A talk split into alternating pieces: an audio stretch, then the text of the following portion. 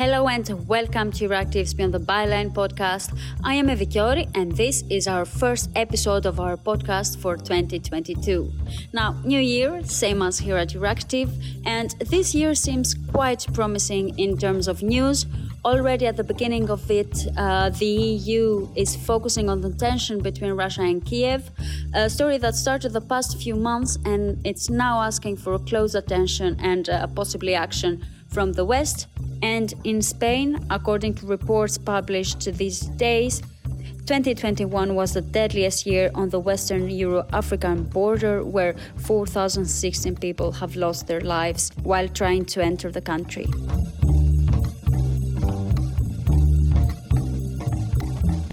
Ukraine remains one of the hot topics of this early start into the year.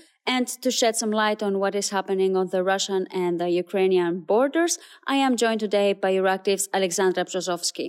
EU's chief diplomat Joseph Borrell visited the country this week in a symbolic move uh, of support.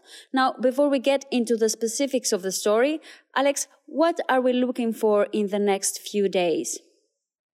So, Evi, it's definitely a very busy start into the new year. Uh, I mean, we're looking forward to a flurry of meetings in the next few days um, after Russia has sent their proposals for European security to US and NATO. So, in preparation uh, for next week's diplomacy, we have NATO foreign ministers meeting um, this Friday uh, virtually. Then we have talks between the US and Russia in Geneva.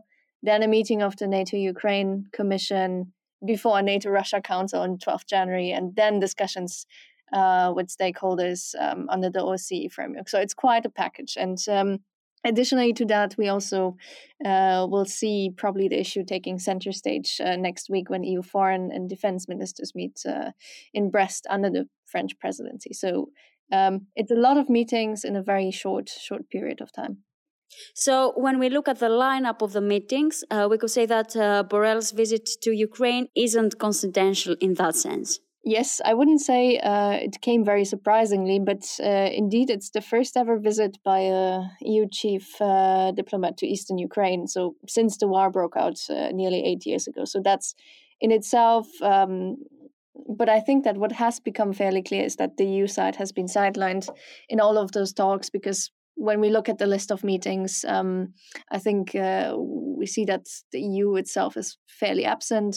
Maybe not necessarily by its own fault. I mean, the fact is that Russia has um, addressed its security proposals to US and NATO deliberately, not towards the EU, and uh, seems also not to have any interest interacting with the EU. So, mostly because it doesn't really consider um, it as a security actor. Um, but many EU diplomats here in Brussels have have been left quite frustrated with that, um, especially with how the meetings might have been arranged. Yeah. Is there any chance for the EU to be involved? So Borrell himself has been going around and and saying Brussels cannot be a neutral spectator um, in the negotiations, and nothing on Ukraine and European security should be discussed without the Europeans and Ukraine at the table. But um, in that case, I mean, he has he has a point, but um, the sidelining um, and the whole debate about how to handle Russia is frankly a bit more of the same when it comes to internal divisions um, over EU security and defense in general. So, France and Germany, um, for example, have been quite active, taking the more bilateral uh, approach, and Eastern European members have been looking towards NATO and the US. There were some some coordination efforts um, by the American side with, with them as well. So we can have a lot of discussions on EU level about the theoretical and structural issues, but um, also about what strategic autonomy means and so on and so on. But the difference now is that there is an actual security threat that needs to be be addressed, and, and it's obviously a very different situation. And the EU has already warned Russia in December of consequences in case of another military aggression against Ukraine, what can be effectively done since member states seem not to be on the same page uh, when it comes to Russia?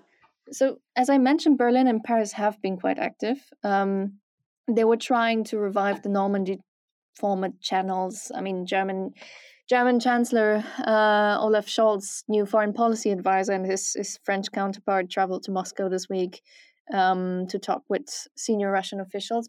So what will be interesting to watch over the next days, uh, especially with the dyna- Franco-German dynamic and uh, the French presidency now, um, is how the French will be playing their mediator role on this issue. So we have the informal meeting of foreign and defense ministers next week in Brest, and um, previously Macron has made um, it kind of his personal project to advance um, what he calls European so- sovereignty and and defining the EU's relationship with NATO. So this will be a huge part of the presidency. This will be a huge priority. And we have the strategic compass um, to be signed off by EU leaders in March, um, also under French mediation, effectively in the end. Um, and on the first draft, uh, which was presented in November, there has been the criticism that the threat assessment aspect of it was not clear enough when it came to Russia. And do you expect it to change much? Several EU diplomats I've spoken to, and not only Eastern Europeans, um, have said that the threat from Moscow should maybe have been specified a bit more um, by including especially military threats, uh, weaponizing energy supply, for example, or hybrid actions. And um, they also have said that they want to table amendments for this. Um, this has partly happened, as far as I understand, but um, I think it will be interesting to see in what way the current uh, situation with Ukraine might have have might have influenced the wording of, of, of the next versions. Yeah. Well, thank you, Alex, for the very interesting information indeed.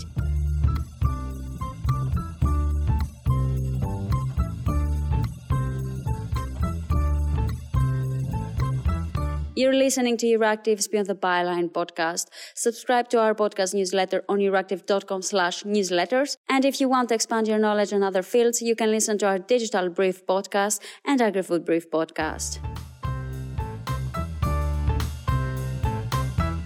And moving to another ongoing issue, this time in Spain, where reports published these days show that the past year was the deadliest year on the Western Euro-African border, where 4,016 people have lost their lives on the dangerous Canary route.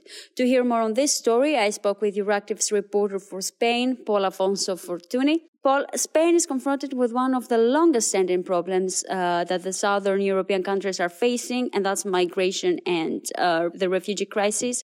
And the year that passed has been the deadliest for migrants that are trying to get uh, to Spain. Why is 2021 the deadliest year for migrants trying to uh, enter Spain? What has changed?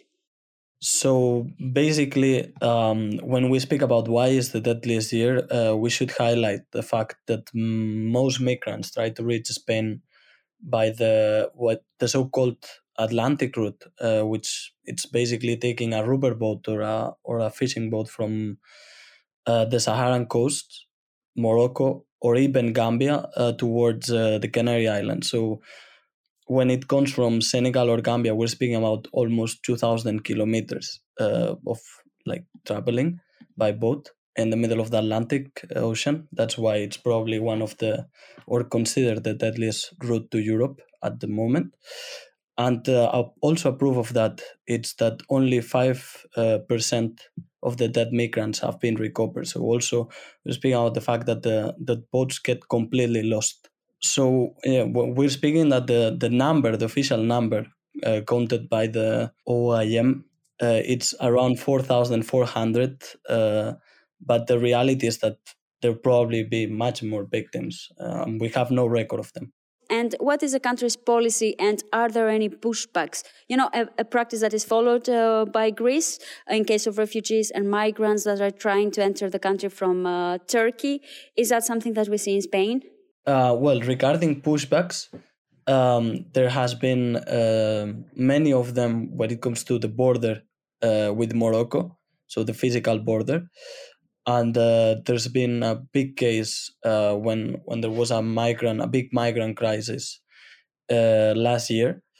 But in general, in the sea, there hasn't been any pushbacks due to the to the specificities of the Atlantic route, since it's so dangerous and it's so wide that basically doing a pushback would mean that they would uh, die straight away. The numbers are really high and we're not talking just about numbers but we're talking about human lives here. Do we have any reactions or even action taken by the eu especially after promising uh, the allocation of the refugees in different eu countries? Well when it comes to the to the eu um, there hasn't been significant action taken rather than uh, some financing when it comes to uh, proper setting camps in the Canary Islands to the to the allocation of these migrants in a stable way, just following a bit the example of uh, Lesbos. And but apart from that, no big uh, relocations have taken place, and also uh, Spain has followed the Greek example in putting uh, physical difficulties for the migrants to reach uh, mainland Spain. So, so the same example as Lesbos is followed, and the, the EU is not taking considerable action against that. Well, thank you, Paul, and our time is up for this week. I am Eva Kiori, and this was your Euractiv's Beyond the Byline podcast. We will be back on your feed next week. Until then, subscribe to our podcast newsletter and visit euractiv.com for the latest news. And don't forget to listen to this podcast on your favorite podcast app. Thank you very much for listening.